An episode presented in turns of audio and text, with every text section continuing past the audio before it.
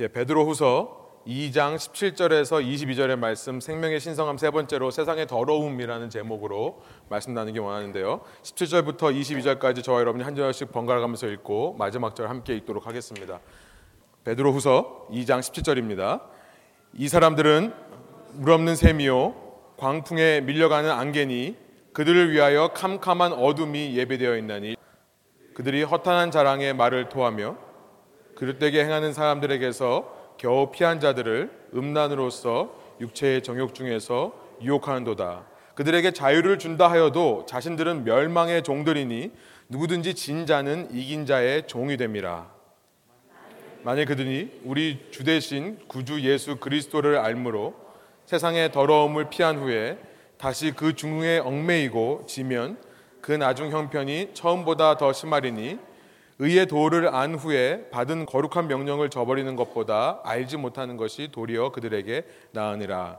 참된 속담에 이르기를 개가 그 토하였던 것에 돌아가고 돼지가 씻었다가 더러운 구덩이에 도로 누웠다 하는 말이 그들에게 응하였도다. 아멘. 함께 앉으셔서 말씀 나누겠습니다. 오늘 말씀은 성적인 죄에 대해서 sexual sin에 대해서 말씀 좀 나누려고 합니다. 굉장히 어려운 주제고 불편한 주제일 수 있지만 이것을 통해 하나님께서 어떤 말씀을 주시는지 좀 들어보시길 바라고요. 나는 직접적으로 이런 죄와 관련이 없다 하시는 분들은 여러분 속에 탐욕이라고 할 때 greed, 어떤 desire라고 할 때 무엇이 떠오르는지를 생각하시면서 말씀을 들으시면 좋겠습니다. 우리가 읽은 이 베드로 후서라는 것은요. 예수님의 수제자였던 그 head disciple이죠. 예수님의 수제자였던 베드로가 남긴 편지입니다. 예수님께서 죽으시고 부활하신 후에 하늘로 올라가셨고요. 이제 예루살렘을 중심으로 해서 초기 기독교 교회가 생기는데 그 교회의 최고 지도자였던 사람이 베드로입니다. 그는 그러나 그 높은 권력의 자리 생각해 보세요.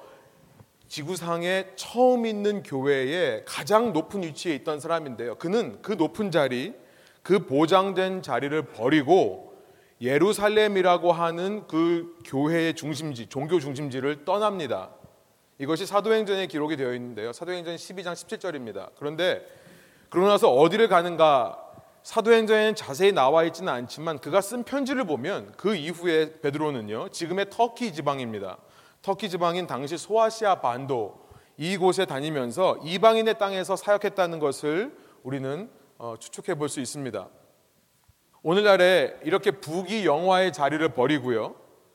선교사로 헌신한 사람이 있다고 한다면 우리는 그 사람이 쓴 글의 영향력을 무시할 수 없을 것입니다. 특별히 그렇게 높고 높은 자리에 있던 분이 그 자리를 마다하고 나 같은 사람들, 여러분 베드로는요 당시 베드로와 같은 유대인들을 위해서 사역했던 사람이 아니라 후기에는 그 인생의 마지막에는 우리 같은 이방인들 유대인이 아닌 다른 사람들을 젠타일 이방인이라고 하죠 미국인 한국인 같은 이 이방인들을 위해 사역하면서 그들을 위해 쓴 글이 있다고 한다면 우리가 그 글을 읽으면서 그의 한마디 한마디에 집중할 수밖에 없을 것입니다. 베드로 사도는요, 비록 자신은 유대인이었지만 이처럼 오랫동안 이방인의 지역에서 사역하는 것으로 보여집니다. 그러면서 그 이방인들에 대해 너무나 잘 알았던 것 같습니다. 특별히 이방인들이 예수님을 믿고 크리스천이 되었을 때, 유대인들이 크리스천이 되는 게 아니라 이방인들이 예수님 믿고 크리스천이 되었을 때 어떤 점에서 그들의 신앙이 한쪽으로 치우치기가 쉬운지, 그들의 신앙의 약점은 무엇인지, 그들이 빠지기 쉬운 함정이 있다면, 트랩이 있다면 무엇인지 아마 베드로는 잘 알았던 것 같고요. 그들을 그렇게 쉽게 미혹해서, 유혹해서 참 신앙이 아닌 잘못된 신앙을 갖게 되는 잘못된 가르침에 대해서도 베드로는 잘 알았던 것 같습니다. 그래서 그는요, 이 편지를 쓰면서 그렇게 이방인들에게 잘못 신앙을 가르쳐 주는 잘못된 가르침에 대해서 경고하기를 원했고요. 베드로는 이 편지 속에서 그렇게 이방인들을 미혹해서 잘못된 신앙을 가리키는 사람들을 가리켜서 거짓 선지자다, false prophet이다, 혹은 거짓 선생이다, false teacher다, 거짓 교사다라고 표현을 합니다. 베드로후서 2장이 이렇게 시작했었습니다. 우리가 읽지는 않았습니다만요. 베드로후서 2장 1절을 제가 한번 읽어드리겠습니다. 그러나 백성 가운데 또한 거짓 선지자들이 일어났었나니 이와 같이 너희 중에도 거짓 선생들이 있으리라. 그들은 멸망하게 할 이단을 가만히 끌어들여 자기들을 사신 주를 부인하고 임박한 멸망을 스스로 취하는 자들이라. 역사적으로 이 거짓 선지자들, 이 거짓 선생들, 거짓 교사들이 누구인가에 대한 많은 추측과 연구가 있었던 것이 사실입니다. 왜 추측을 하고 왜 연구를 해야 되냐면 이 베드로 전후서라고 하는 책에서 자세하게 그들에 대해서 묘사를 하고 있지 않은 것처럼 보이기 때문에 그렇습니다. 어떤 사람들은 이 거짓 교사들이 영지주의자다. 영어로 말하면 the Gnostics라고 하는데요. 영지주의자다라고 말했던 학자들도 굉장히 많이 있습니다. 모든 것을 다 영적으로만 해석하는 초기 기독교의 아주 큰 이단 중의 하나였습니다. 또 어떤 사람들은 할례주의자다, 또 circumcision party라고 하는 제가 갈라디아서를 할 때 말씀을 나눴습니다만 이 할례주의자들은 어떤 사람이냐면 이방인들이 크리스천이 될 때에는 먼저 유대인이 되어야 된다. 먼저 그들이 할례를 받고 유대인이 되어야지만 기독교인이 될 수 있다라고 말했던 초기 기독교의 이단 중에 또 하나였습니다. 많은 사람들이 영지주의자들 혹은 할례주의자다라고 생각을 했지만요. 그러나 지금 와서는 대부분의 학자들은 이들의 정체를 알 수 없다는데 동의합니다. 이 영지주의자들이라든지 이런 사람들은 좀 더 후대에 있던 사람들이고요. 특별히 이 할례주의자라고 하는 증거는 이 책에서 찾아볼 수는 없는 겁니다. 그러나 저는 이 베드로서를 읽으면서요. 이미 이 편지 내에서 그들이 누군가에 대한 그들의 정체에 대한 충분한 힌트를 이미 주고 있다라고 저는 믿습니다. 그리고 베드로가 그들에 대했던 그들의 정체에 대해서 말했던 그 이상의 그 이하의 또 아닌 바로 그들 그들을 묘사한 그것이 바로 그들의 정체라고 저는 생각을 합니다. 그 1절의 말씀처럼요. 거짓 선지자들, 이 거짓 교사들은 멸망하게 하는 이단에 속한 사람들입니다. 헤러시, 이단입니다. 그래서 사람들을 걸려 넘어지게 해서 결국은 자신들의 피값 주고 사신 예수 그리스도로부터 떠나게 만드는 그런 사람들인데요. 그들의 특징이 무엇인가를 곧 바로 다음 절 2절에 이렇게 기록하고 있습니다. 우리 2절의 말씀 한번 한 목소리 읽어보겠습니다. 여럿이 그 호색하는 것을 따르리니 이로 말미암아 진리의 도가 비방을 받을 것이요. 그들은 한마디로 호색하는 자들이다라고 되어 있습니다. 호색하는 자들이다. 저는 이 이상도 이하도 아니라고 생각합니다. 베드로가 봤을 때 거짓 교사라고 하는 사람들, 교회 내에 있는 이단들은 뭐냐면 호색하는 사람들이다. 여러분 여기서 말하는 호색, sensuality라고 하는 것은요. 여러 가지 쾌락을 즐기는 행위일 수도 있지만 그 중에 특별히 성적인 죄에 대해 말하는 겁니다. 섹수얼 씬이에요. 성적으로 죄를 짓는 것. 이들은요, 성적인 죄를 자기들이 짓고 있으면서 남들에게도 이 성적인 죄에 대해서 괜찮다고 가르치던 사람이었던 것입니다. 이것이 이들의 정체입니다. 베드로 사도는 바로 이 편지를 통해 이들을 조심해라. 간절한 마음으로 이 거짓 선지자들, 이 교사들의 정체를 밝히며 이들을 경고하고 있는 것입니다. 물론 이렇게 말씀드리면 아니 겨우 성적인 죄를 가지고 거짓 선지자라는 소리, 이단이라는 소리를 들어야 되는가? 우리가 생각할 수도 있겠습니다. 거짓 선지자, 거짓 교사라고 하면 좀 더 뭔가 이단적인, 좀 더 심각한 문제를 일으켜야지만 이단이 되는 것이 아닌가 생각이 들기 때문에 그렇습니다. 그래서 많은 학자들이 말씀드린 대로 이들의 정체를 영지주의자들 혹은 할례주의자들이라고 생각했었지만은 근거가 없는 것이라고 말씀드렸죠. 저는 어쩌면 오늘날 우리가 이 말씀을 읽는 우리가요 너무나 성적으로 타락해 버린 이 서구 문명, 이 western civilization 속에 익숙해져 있기 때문에 호색하는 것이 잘못이긴 하지만 성적인 죄를 짓는 것이 잘못된 거긴 하지만 이단적까지는 아니라는 생각을 하는 것은 아닌가 생각해 보는 것입니다. 당시 유대인들은요 태어나면서부터 율법을 배웁니다. 철저하게 하나님 말씀과 성경에 나와 있는 하나님의 법에 대해 훈련받은 사람들이 유대인들입니다. 유대인들의 성경, 우리가 가지고 있는 구약 성경입니다. The Old Testament. 이 구약 성경에 기록되어 있는 하나님의 법을 보면요. 누구든지 가늠한 자는 어떻게 하라고 되어 있는지 아세요? 누구든지 성적인 죄를 범한 사람은 돌로 쳐 죽이라고 말씀이 되어 있습니다. 신명기 22장 21절부터 26절입니다. 돌로 쳐 죽이는 형벌 너무나 무시무시한 형벌입니다. 상상을 한번 해보세요. 백성들이 가서 돌멩이로 친다고 생각을 해보세요. 그런데 이 벌은 어떤 경우에 또 하라고 말씀을 하셨냐면 유상을 숭배한 사람이 있을 경우에 혹은 일부러 하나님의 이름을 모독했을 경우에 혹은 안식일을 범했을 경우에 우리가 민수기를 통해서 묵상했습니다만 민수기 15장에 나와 있는 거예요. 이렇게 하나님께 죄를 지었을 때 백성이 돌로 치라고 되어 있던 아주 심각한 죄를 다루는 방법이었습니다. 그러니까 유대인들은요, 어려서부터 교육을 받으면서 성장을 하는데요. 어려서부터 뭘 배우냐면 성적인 음란함이라고 하는 것은 sexual immorality라고 하는 것은 하나님께 대한 죄만큼 심각한 거라는 것을 어려서부터 배우고 자라는 겁니다. 여러분 율법뿐만 아니라 하나님의 말씀, 특별히 선지서를 보면 얼마나 이 성적인 죄가 심각한 것인지요. 하나님은 구약 성경에서 하나님 외에 다른 신을 섬기는 우상 숭배, idol worship을 말씀하실 때 그것을요. 음란함, sexual immorality라고 표현하시는 것을 우리가 성경에서 발견하게 됩니다. 유대인들은 그 가정에서부터 한 남자가 결혼한 여자 외에 다른 여인과 잠자리를 갖는 자체가 하나님 앞에서 그만큼 심각한 죄라는 것을 어려서부터 배우는 것입니다. 여러분 이렇게 어려서부터 이런 진리를 배운 유대인들이라면 얼마나 좀 더 바른 삶을 살았을까 생각해 볼 수 있겠죠. 여러분 가정 교육이 굉장히 중요한 거 아시죠? 그 사람의 평생의 삶을 어쩌면 결정하는 것이 가정 교육입니다. 그런데 이와 반해서 이와 비교해서 당시 유대인들 아 이방인들은요. 유대인들처럼 이렇게 말씀에 기반한 가정 교육이 없었습니다. 성적인 죄가 얼마나 심각하고 얼마나 무서운 건지 모른 채 성장하는 겁니다. 어쩌면 이런 얘기를 들었을지도 몰라요. 우리가 늘 하는 것처럼요. 야, 뭐 그럴 수도 있지 뭐. 우리 사회에서 늘 우리가 남자애들 키울 때 특별히 남자애들한테 그런 얘기 많이 하죠.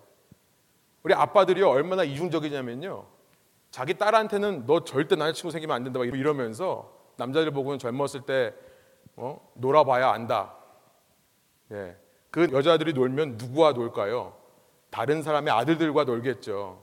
그런데 우리는 이렇게 이중적인 모습으로 교육하는 것 같아요. 당시 이방인들도 특별한 성적인 죄에 대한 교육이 없었습니다.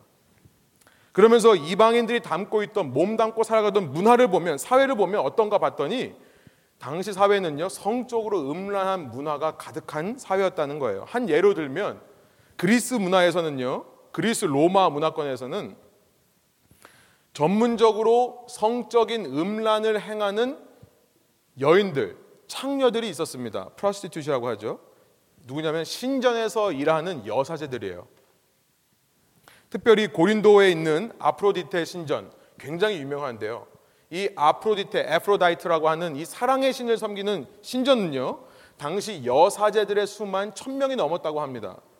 그런데 이들은 낮에는 성전 안에서 제사하는 일을 하지만 밤이 되면 무슨 일을 하냐면 남자들과 어, 관계를 갖는 남자들에게 몸을 파는 창녀로 변신을 합니다. 왜냐하면 성관계를 갖는 것은 그들의 제사법 중에 하나였기 때문에 그래요. 사랑의 신을 섬기는 법이에요. 이런 문화 속에서 남자들은요 창녀와 동침하는 것에 대한 죄책감이 없었던 시절입니다.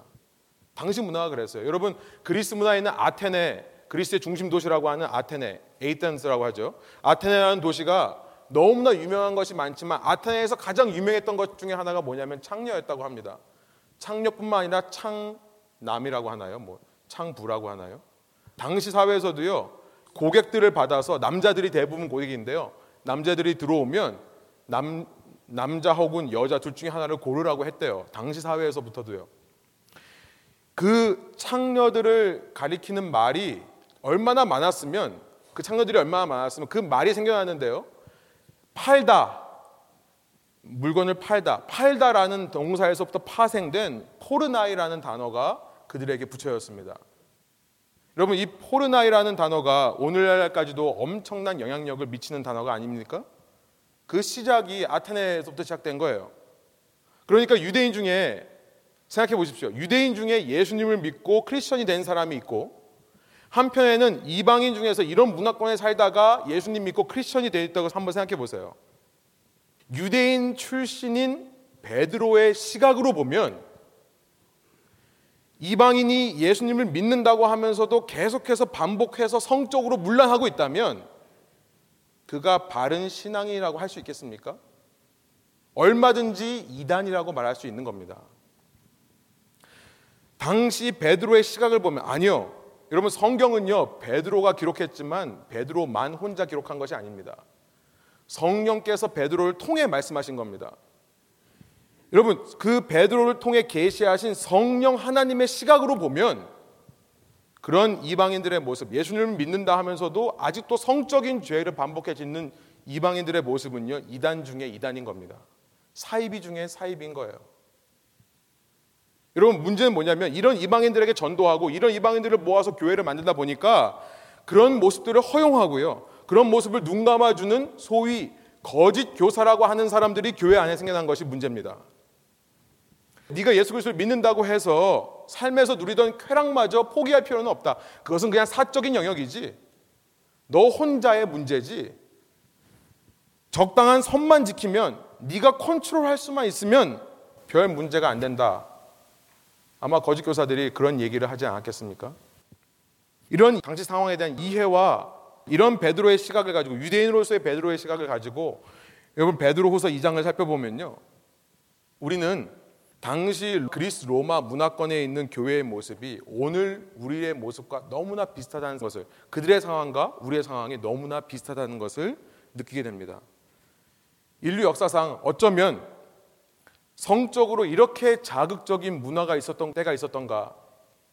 성적으로 타락한 문화에 있어서는 Mount Everest, 에버레스트 정상에 오른 것 같은 그런 모습에 우리가 살고 있는 겁니다. 아테네에서 시작한 이 πόρναι라고 하는 것은요, 오늘날 포르노그래피라는 이름으로 온 세상에 가득합니다. 당시에도 돈을 얻기 위해 자신을 팔았던 사람들이 있었습니다. 여러분, 이 시대에도요, 돈이라고 하는 이 땅의 가장 귀중한 가치, 어쩌면 우상이 될 수 있는 그 돈을 위해 자신들을 파는 사람들로 가득한 겁니다. 여러분, 그래서 이 시대에도 우상숭배, 하나님 외에 이 땅의 것을 최고의 가치로 여기는 그 우상숭배를 아마 성적인 간음이라고, sexual immorality라고 오늘날 당시 구약 시대만이 아니라 오늘날도 그렇게 표현할 수 있을지 모르겠습니다. 인터넷을 보면요.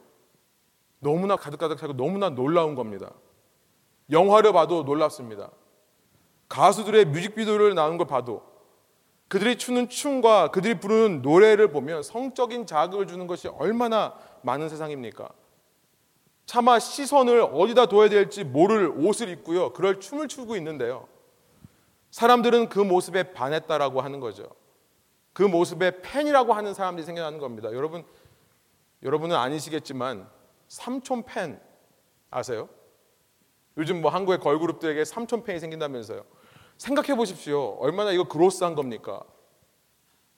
40대, 50대의 3, 40대의 남성들이요. 이 10대 후반, 20대 초반의 여자들을 모아다가 본인들이 기획을 합니다. 본인들이 곡을 써서 줍니다. 본인들이 춤을 가르쳐 줍니다. 그래서 그 아이들로 하여금 세상에 나아가서 그 노래와 춤을 하게 하고요. 그 노래와 춤을 보는 젊은 남자들이 전부 팬이라고 하는 시대인 거예요. 여러분, 우리가 지금 보는 모든 것은요, 다 3, 40대 남성들의 머리에서 나온 거라고 생각하시면 돼요. 이 모든 문화는요. 이런 시대에 살다 보니까 성이라는 것, 섹스라는 것 자체가 일종의 쾌락이 되어버린 것 같아요. 하나님께서 결혼 관계 속에서 허락한 이 성이라고 하는 것이 이제는요, 결혼하지도 않은 남녀가 즐기는 것이 되어버렸습니다. 제가 미국 와서 스웨덴에서 온 친구들이랑 처음에 같이 많이 다녔는데요. Sex is sport라고 얘기하더라고요. 미국은 지금 어떤 통계가 있냐면 미국 고등학생의 42%는 이미 성관계를 했습니다. 미국 남자들은 평균 16.8세의 첫 경험을 하고요. 여자들은 17.2세의 첫 경험을 하는 것이 지금 미국의 현실입니다. 제가 첫 시간에도 말씀드렸다시피 이 서구 문명, 이 Western civilization 그 중에서도 미국이 주도하는 이 서구 문명에서 만들어낸 독특한 영어 단어들이 있습니다. 미국에서 만들어낸 영어 단어 여러분 이거 보셨습니까? Friends with benefit 이 말 들어보셨어요? Friends with benefit 여러분 이제 동거, cohabitation, co-living 함께 사는 동거의 시대가 훨씬 지났고요. 이제는 남녀가 서로 남자친구, 여자친구 되는 건 싫습니다.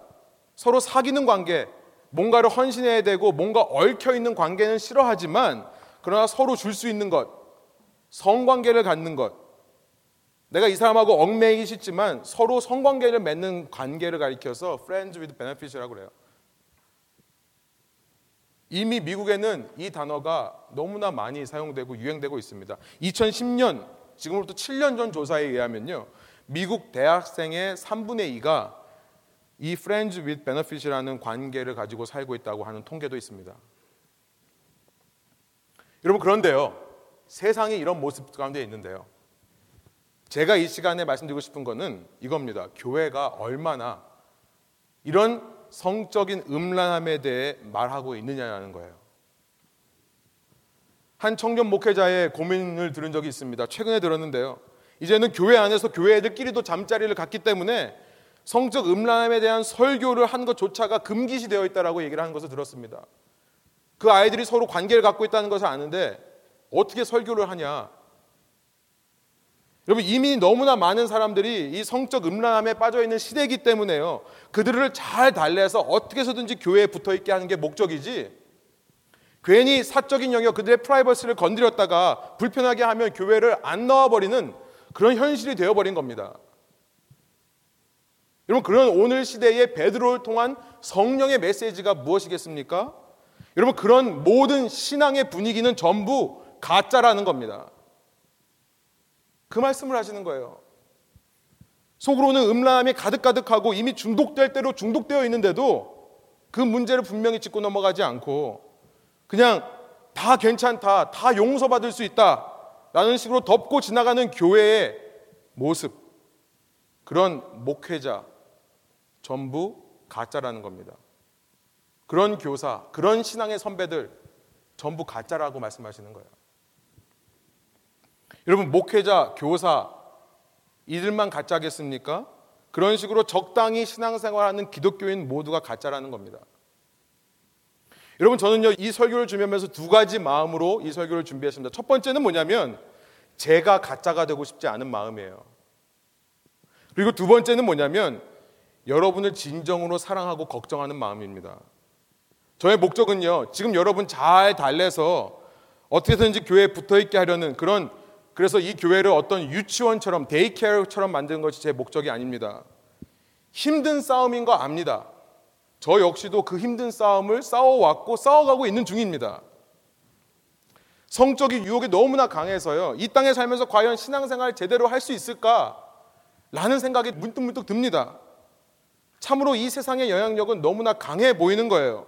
그러나 그 속에서 우리가 실패하고 넘어져도 끝까지 싸워보려고 하는 그런 예수님의 군사로 여러분을 세워드리는 것이 여러분을 정말로 사랑하는 방법이라고 생각하는 것입니다. 여러분 저는 베드로의 마음으로 여러분께 이 말씀을 드리고 싶어요. 거짓 교사들에게 속지 마십시오. 여러분 속에 있는 그 성적인 음란함에 대해 다루지 않고 여러분을 사랑한다라고 말하는 사람들은 거부하십시오. 그들은요, 겉으로는 여러분을 위하고 이해하는 척 하지만요, 속에는 다른 의도가 있는 사람들입니다. 그 의도가 뭔지. 베드로후서 2장 3절 상반절이 이렇게 말합니다. 그들은 그들이 탐심으로서 지어낸 말을 가지고 너희로 이득을 삼으니 이렇게 돼 있어요. 세 번역이 이렇게 번역하고 있습니다. 3절을요.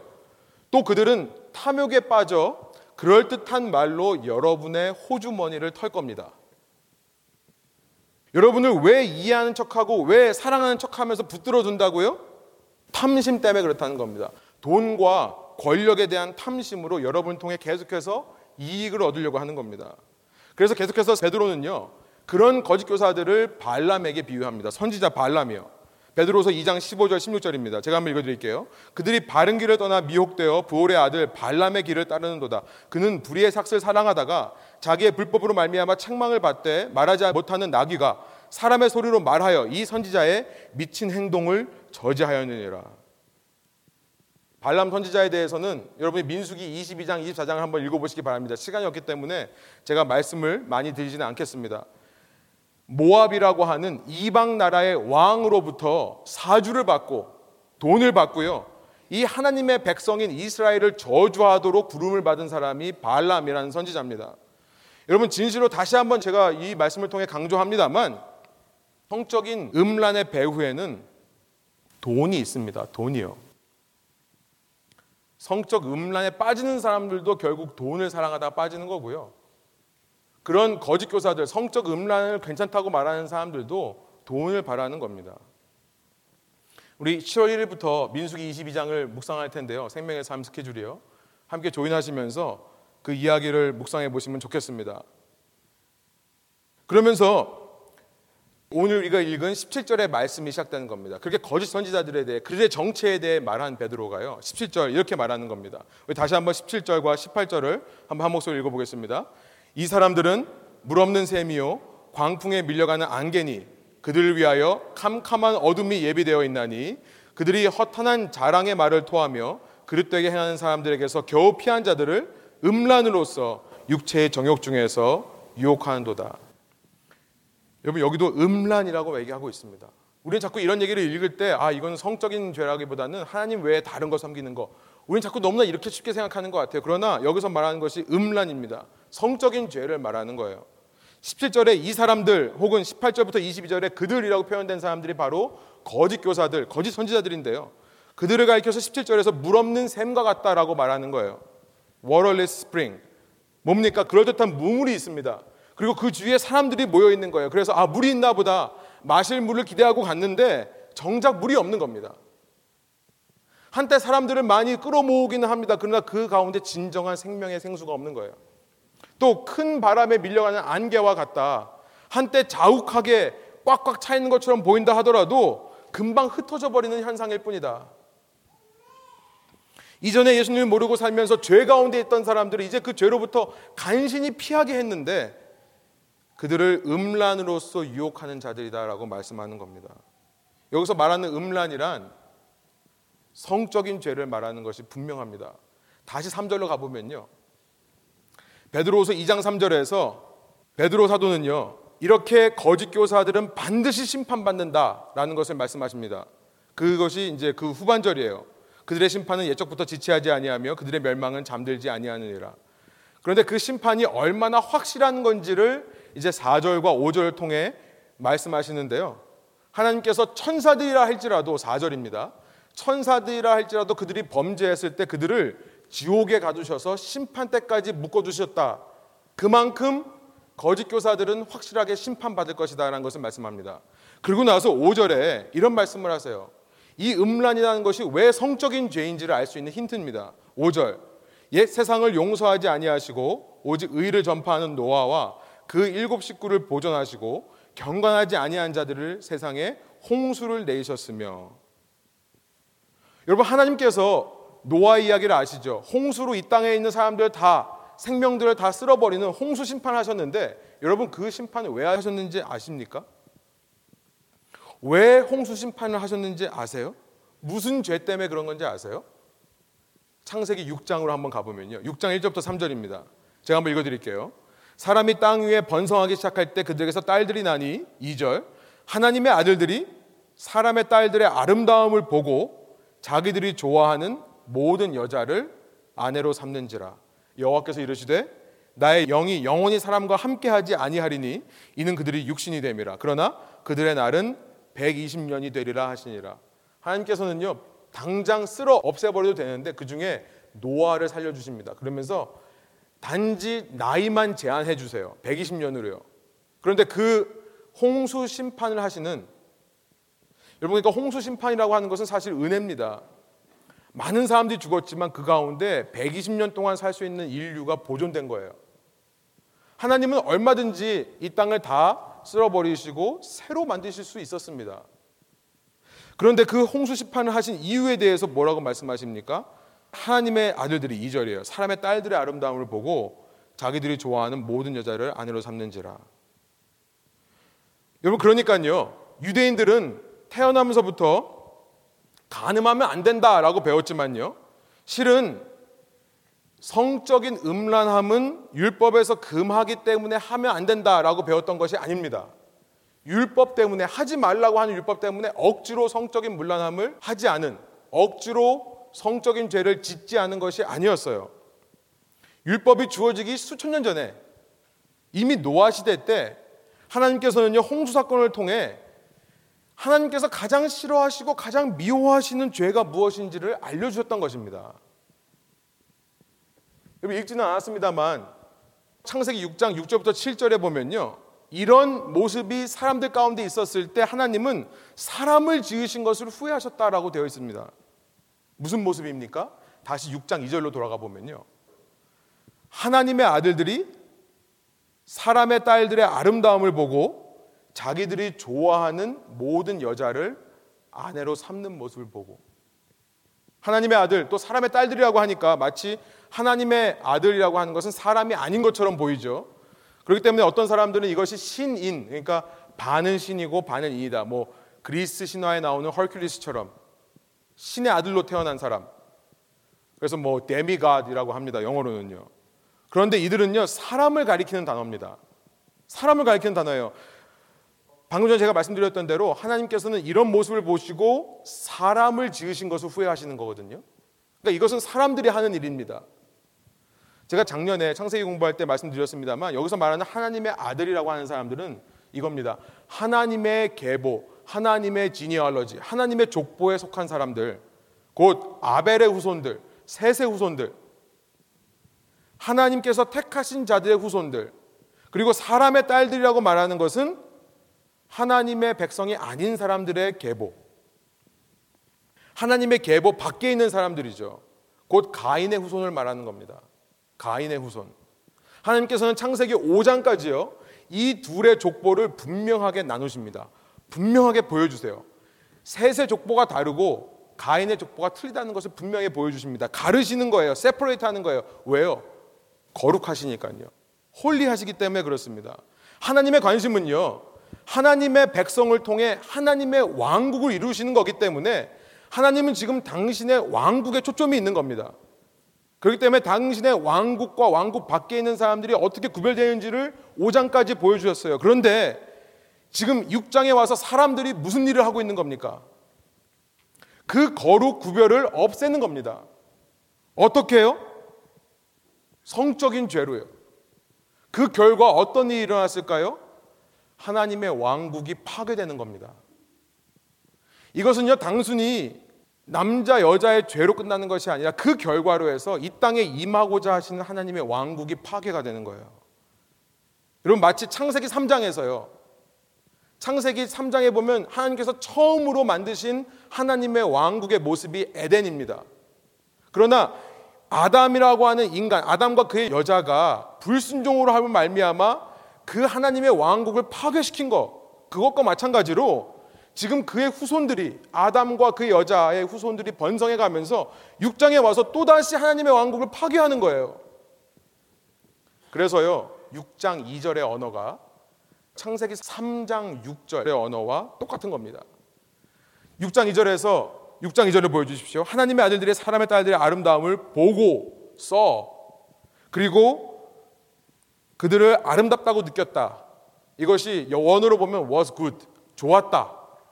그래서 어떻게 했습니까? 모든 여자를 아내로 삼았다. take 했다. took. 똑같은 표현이 3장 6절에 있는 겁니다. 여자가 나무를 본즉 먹음직도 하고 보암직도 하고 지혜롭게 한 만큼 탐스럽기도 한 나무인지라 여자가 그 열매를 따먹고 자기와 함께 있는 남편에게도 주매 그도 먹은지라 여기서 보면 나무를 보았다 써 그 다음에 먹음직했다는 것이 똑같은 말입니다. 원어로 보면 good 좋았다라는 말이에요. 그래서 그 열매를 took 따먹었다. 여러분 중요한 것이 있습니다. 하나님의 왕국을 파괴하는 도구가 뭐라고요? 사람에게 있어서 하나님의 왕국을 파괴하는 도구가 바로 성적 타락이라고요. 정확히 말씀드리면 이런 말씀을 드리고 싶습니다. 창세기 3장의 불순종, 이 원죄, original sin의 문제를 꼭 닮은 성적 타락, 음란함을 통해 이 땅의 사람들이 지금도 하나님의 왕국을 파괴하고 있는 겁니다. 여러분, 우리가 아무리 오래 살아야 이 땅에서 120년밖에 못 사는 이유가 뭐라고요? 우리의 삶 속에 이렇게 하나님의 왕국을 파괴하는 하나님께서 가장 싫어하시고 가장 미워하시는 이 성적 음란함의 죄가 끊임없이 반복되기 때문에 아무리 나이가 먹어도 계속해서 이 죄의 문제가 살아있기 때문에 하나님은 영원히 살게 하지를 못하고 120년으로 단축시키시는 겁니다. 이후 이스라엘 역사, 제가 시간 관계상 스킵하겠습니다만 이후 이스라엘 역사를 보면요. 계속해서 이스라엘은 이 창세기 이후에 음란 죄를 범합니다. 우리 베드로후서 2장 6절에 나와 있지만 이 노아의 얘기를 한 베드로는요. 그다음에 이어서 소돔과 고모라 얘기를 합니다. 여러분 소돔과 고모라도 성적 음란함에서 나온 사건인 것은 말할 것도 없죠. 이후에 보면요. 이집트에서부터 해방된 이 이스라엘은요. 신의 산에 올라간 모세가 내려오지 않자 금송아지 형상을 만들어서 뛰놉니다. 뛰논다는 말이 성적 음란함의 표현입니다. 하나님께서 내가 더 이상 너희와 같이 안 가겠다 말씀하시는 거예요. 그런 죄를 보일 때요. 이후 40년 동안 광야 생활을 하고 훈련받을 대로 훈련받은 이스라엘 민족이요. 이제 약속의 땅 가나안 동쪽에 있는 모압 땅으로 갑니다. 모압 땅에 가서 진을 치고 있는데요. 아까 말씀드렸듯이 발람이라는 선지자가 저주하려고 해도 축복을 합니다. 세 번이나 이 백성을 저주하려고 해도 축복의 메시지가 나가요. 하나님께서는 이방인 선지자를 통해서 그렇게 축복하고 계시는데 그 밑에서 이스라엘 백성이 뭐 하는지 아십니까? 민수기 25장을 보면요. 모압에 있는 이방 여인들과 간음하고 있는 거예요. 약속의 땅에 들어간 다음에는 가나안 여인들과 음행을 합니다. 이스라엘 왕국이 된 후에는 다윗 왕도 가늠했던 자고요. 그의 아들인 솔로몬은 정말 성적인 음란에 중독되어 있는 사람인 것 같습니다. 이방 여인들을 후궁으로 들여서 천 명이나 되는 사람들을 거느리고 결국은 그 이방 여인이 섬기는 신을 따라가는 사람이 솔로몬이에요. 그 결과 하나님께서 어떻게 하세요? 바로 솔로몬 없애질 수 있는데 내가 너 때까지는 참겠다. 그러나 너 이후에 왕국이 분열될 거다.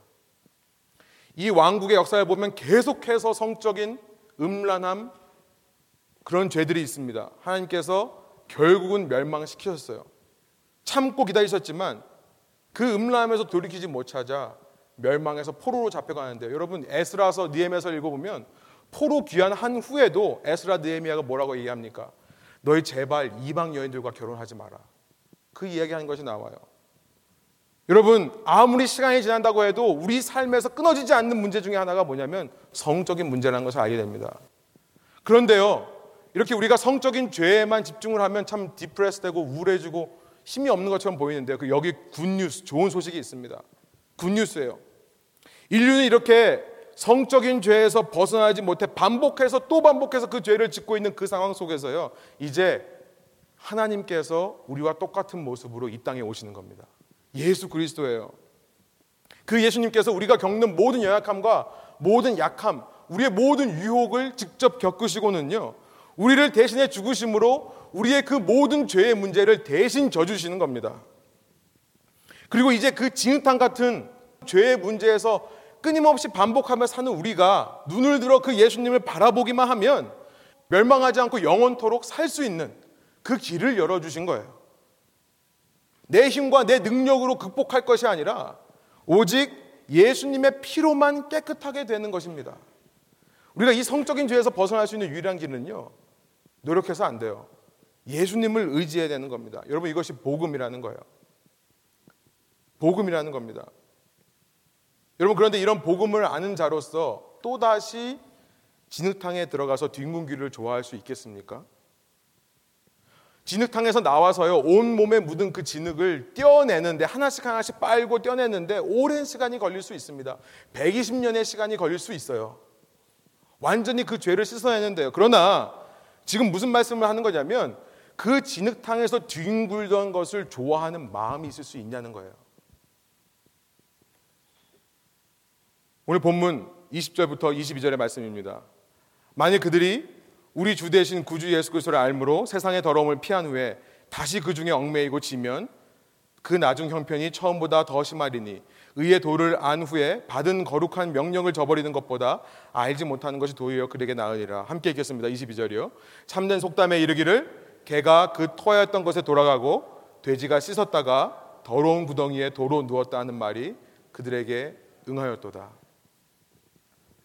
여러분 우리는 이 말씀을 통해서요. 우리가 예수님을 믿는 자로서 이 성적인 문제에 대해서 너무나 쉽게 여기면 안 된다는 사실. 이 성적인 문제에 대해서 어떻게 반응해야 되는가, 이 성적인 음란함에 대해서 어떤 자세를 취해야 되는가를 이 말씀을 통해 다시금 확인했습니다. 그러나 우리가요, 저 문을 나서는 순간, 저 문을 나서는 순간 세상 속 가득가득한 음란과 성적인 유혹들은 우리를 공격해 올 것입니다. 성적 음란함이라고 하는 저는 이렇게 말씀드리고 싶습니다. 이 시대 기독교의 가장 큰 이단은 뭔가? 성적인 음란함이라고 생각합니다. 이 성적인 음란함이라고 하는 이 현대 기독교의 가장 강력한 이단과 맞서 싸우기 위해서요. 구체적으로 어떤 마음이 필요할까요? 이렇게 예수님을 알고 복음을 붙든 자로서 또다시 그 진흙탕에 뒹굴지 않기 위해 구체적으로 어떤 결단이 필요할까를 제가 말씀을 묵상하면서 네 가지를 생각해 봤습니다. 첫 번째 뭐냐면요. 첫 번째 우리의 적용은 생명의 신성함을 회복하는 거라 생각합니다. 생명의 신성함, the sanctity of life. 신앙의 마음으로 사람을 사랑하는 거예요.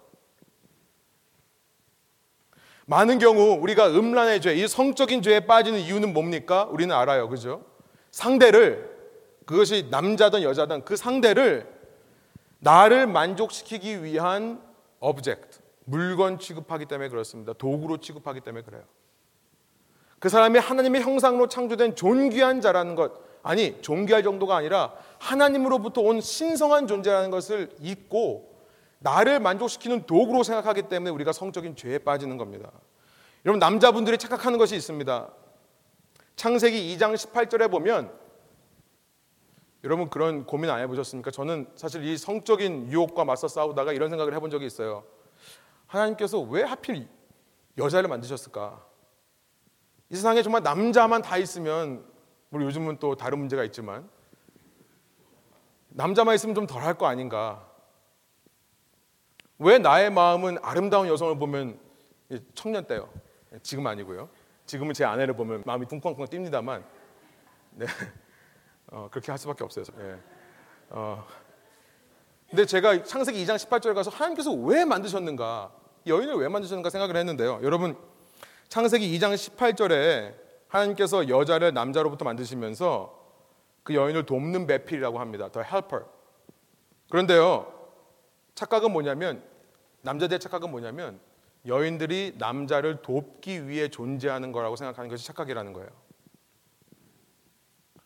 여러분 많은 경우 성폭력 혹은 성적인 음란함 제가 아까 말씀드렸지만 40대 남성들이 20대 여성들을 모아놓고 기획하는 것 여러분 이것은요. 많은 경우 성폭력과 성적인 음녀함은 남자가 여자들을 자신의 성적인 욕구를 만족시키기 위한 도구로 혹은 자신의 성적인 욕구를 만족시키기 위한 도움 주는 사람으로 생각하기 때문에 성폭력과 성적인 죄들이 있는 겁니다. 그런데요, 믿는 사람들은 절대 이런 착각을 하면 안 됩니다. 왜냐하면요, 여기서 돕는 자, 더 헬퍼라는 말은 성경을 읽어보면 야훼 하나님을 가리켜서 하는 말인 거예요. 하나님은 나의 도움이시다. 그는 나의 조력자다라고 할 때 하나님을 가리켜서 사용하는 그 단어를 지금 하나님께서 여인에게 쓰시는 겁니다. 여성은 남자를 위한 돕는 자가 아니라요. 남자 혼자서는 너무나 부족하고 연약하기 때문에 여인이 마치 그를 하나님처럼 이끌어 주라고 그가 필요할 때 하나님처럼 도움을 주라고 하나님께 요청하듯이 그 여인에게 도움을 요청할 수 있는 존재라는 의미에서 돕는 배필이라고 한 거죠. 이게 한국말이 잘못됐습니다. 번역이요. 돕는 배필이 아니라요. 헬퍼입니다. 돕는 자예요.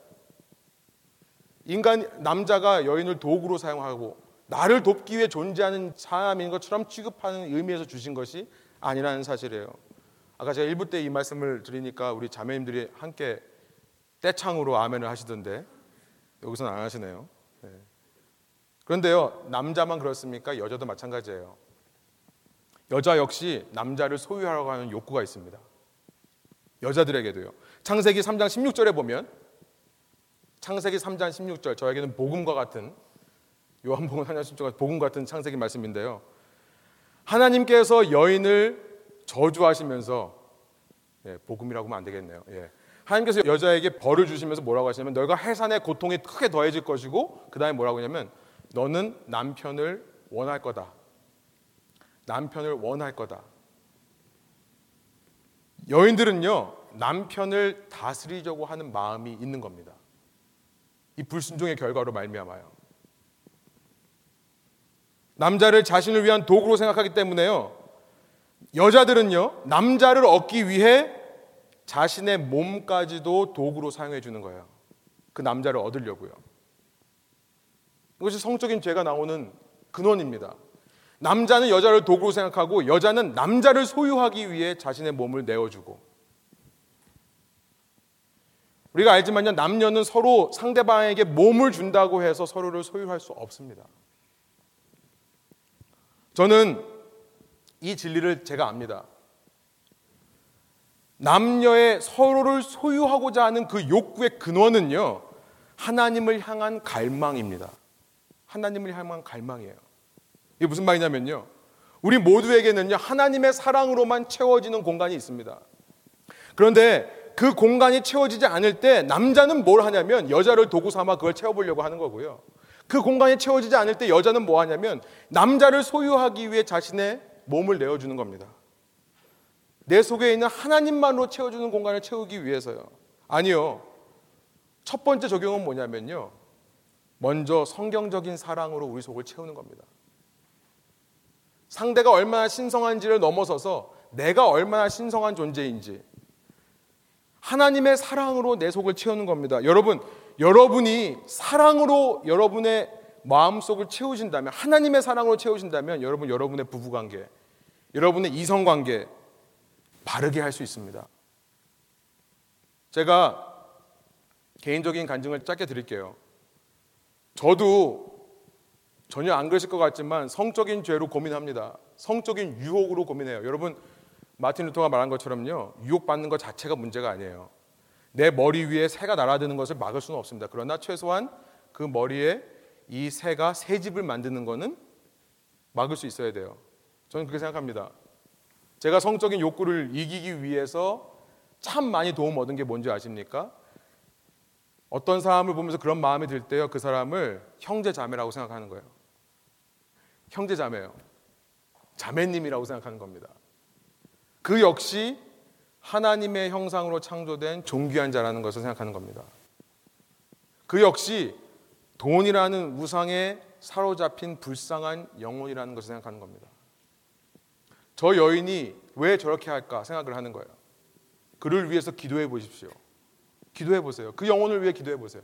여러분이 정말로 복음을 붙들고 복음을 체험한 사람이 맞다면 여러분 그렇게 할 수 있습니다. 그를 위해 기도해 주실 수 있어요. 여러분 기도하는 순간 성적인 마음들, 성적인 유혹들은 사라집니다. 첫 번째 적용이고요. 두 번째, 좀 더 실제적인 적용은 뭐냐면 우리의 눈을 관리해야 하겠습니다. 창세기 3장 또 창세기 6장에서 말씀을 나눈 대로 죄를 지을 때 제일 먼저 사람이 하는 것은 뭐라고요? 보는 거라고요. 보는 겁니다. 한 10년 전에 제가 어떤 청년을 상담한 적이 있습니다. 10년 전에요. 한 젊은이를 상담했는데 찬양 사역자였어요. 같이 찬양팀으로 인도도 하고 신앙생활도 참 열심히 합니다. 교회 오빠 분위기예요. 근데 이 형제와 깊은 얘기를 하면서 이 형제가 인터넷을 통해 음란물을 접하는 것이 고민이라는 상담을 해왔습니다. 그 형제와 대화하던 중에 그 원인이 뭔지를 알게 됐는데요. 한국 음악 프로그램이더라고요. 한국 쇼 프로그램. 이 한국 걸그룹들이 출연하는 프로그램을 보면서 자신도 모르게 자기 속에 성적인 욕구가 발동이 시작되는 겁니다. 그런데 이 친구는 그걸 몰랐어요. 그냥 자기가 교회 와서 예배 드리고 집에 가면 내가 다시는 음란물 보지 않으리라. 그렇게 노력하고 사는데 어느 순간 음란한 마음이 속에 너무나 가득 차서 볼 수밖에 없는 상황이 이어지는 거예요.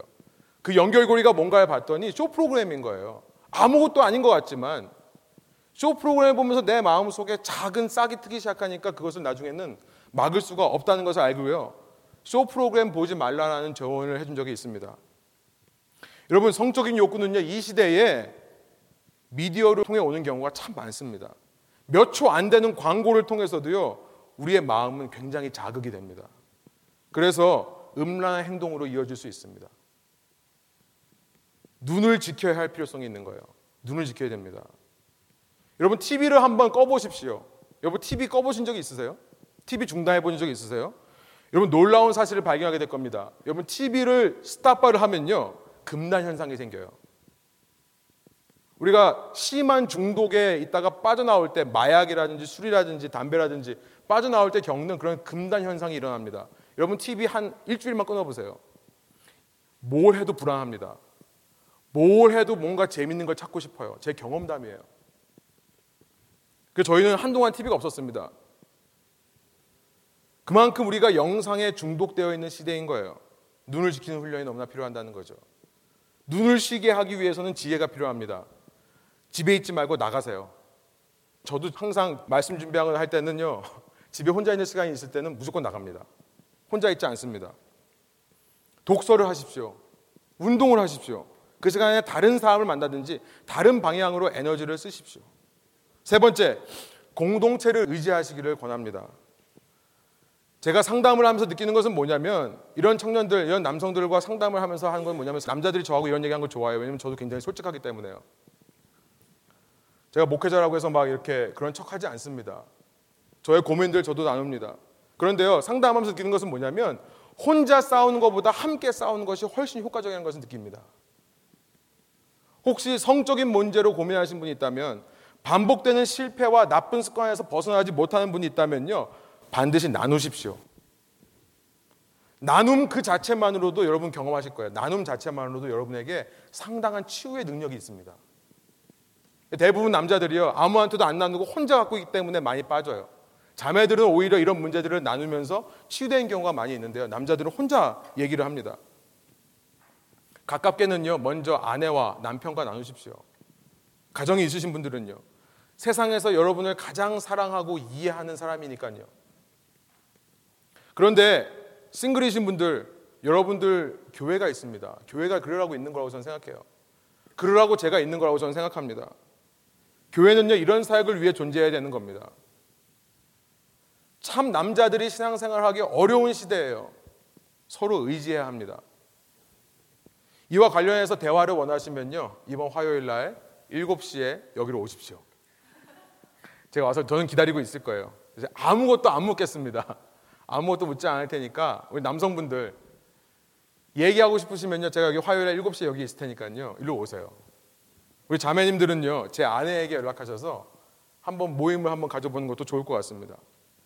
무엇보다 함께 이해하고 서로 마음을 나누고 함께 고민하면서 기도하는 모임이 있으면 좋겠다는 생각이 듭니다. 우리가요, 이 성적 자극이 넘쳐나는 시대에 살면서 이런 모임이 교회에 없다면 말이 안 되는 것 같습니다.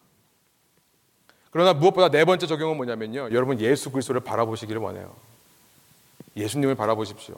네 번째입니다. 예수님 안에서 극복해 가십시오. 극복이라는 표현을 쓰고 싶습니다. overcome.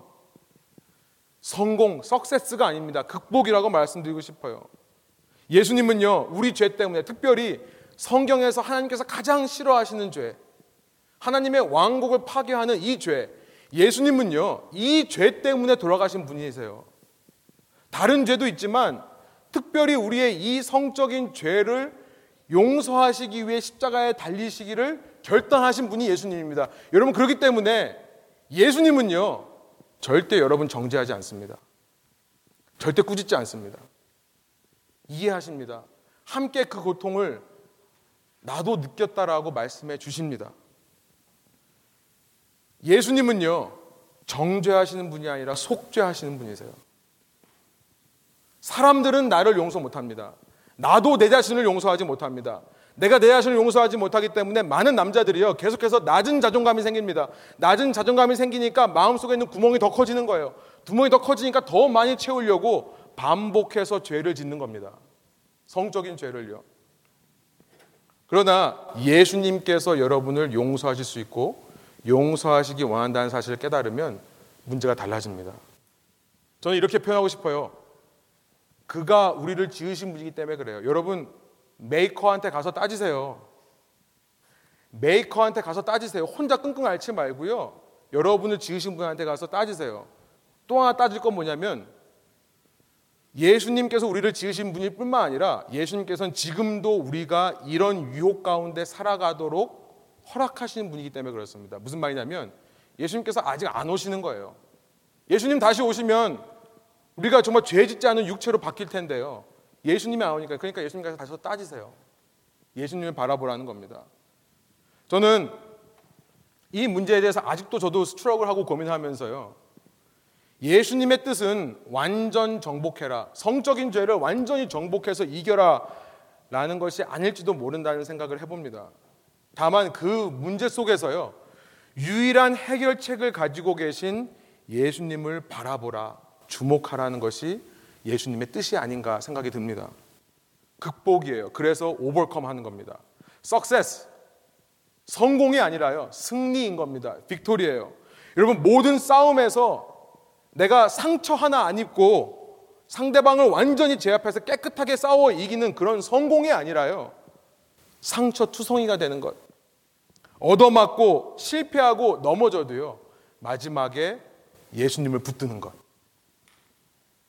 여러분 그 승리를 원하시며 아직도 우리에 대한 기대를 버리지 않으시고 우리에 대한 소망을 버리지 않으시는 주님의 품으로 예수님의 품으로 여러분을 초청합니다. 함께 기도하시겠습니다. 제가 기도하겠습니다. 하나님, 주님께서 우리의 삶에 무엇을 원하시는지를 이 시간 말씀을 통해 알려 주시니 감사합니다. 하나님, 성적인 죄가 정말 다루어지지 않으면 제대로 신앙생활을 할 수 있다고 말할 수 없음을 이 시간 말씀을 통해 발견하게 해주시고 내 속에 생명이 먼 날까지 반복되고 우리를 사로잡으려고 하는 이 육체의 죄들, 특별히 성적인 죄에 대해서 이 시간 다시 한번 주님 앞에 제 자신을 내어놓고 주님의 도우심을 구합니다. 주님을 바라보고 주님을 의지할 때 주님의 복음의 능력이 조금씩 우리의 마음을 변화시킬 수 있도록 인도하여 주시고 나의 노력과 나의 힘이 아닌 성령의 능력이 내 속에서 역사하여서 나의 마음이 달라지고 생각이 바뀌는 그런 모습들이 저희 가운데 있을 수 있도록 주님 저희와 함께 하여 주옵소서. 특별히 이 시간에 우리 다음 세대를 다시 한번 마음에 품고 기도합니다. 우리 젊은이들 이 땅에서 신앙생활하며 신앙을 지키기가 참 너무나 어렵고 힘듭니다. 하나님 교회가 나약하고 연약한 모습을 바라보며 비판하고 정죄하기보다는 예수님의 마음을 품을 수 있도록 인도하여 주십시오. 교회라는 곳이 나의 문제를 자연스럽게 나눌 수 있는 곳이 될 수 있도록 인도하여 주시고 내 이야기가 누구에게 전해질까 비밀이 보장될까 이런 걱정과 염려 때문에 상처받는 곳이 되지 않도록 인도하여 주옵소서.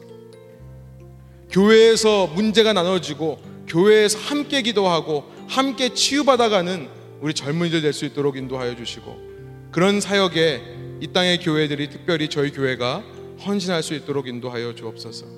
주님 우리가 영적인 중보자가 되어서 이 땅을 향해 기도하며 이 땅의 이 황무함, 이 땅의 이 성적인 음란함에 대해 마음 아파할 수 있는 교회 되게 하여 주시고 좀 저희가 함께 지혜와 힘을 모아 이 상황 가운데서 어떻게 신앙을 유지해 가고 후대에게 신앙을 물려준 것인가를 고민하는 교회 되게 하여 주옵소서. 감사와 찬양을 주께 올려드리며 예수 그리스도의 이름으로 기도합니다. 아멘.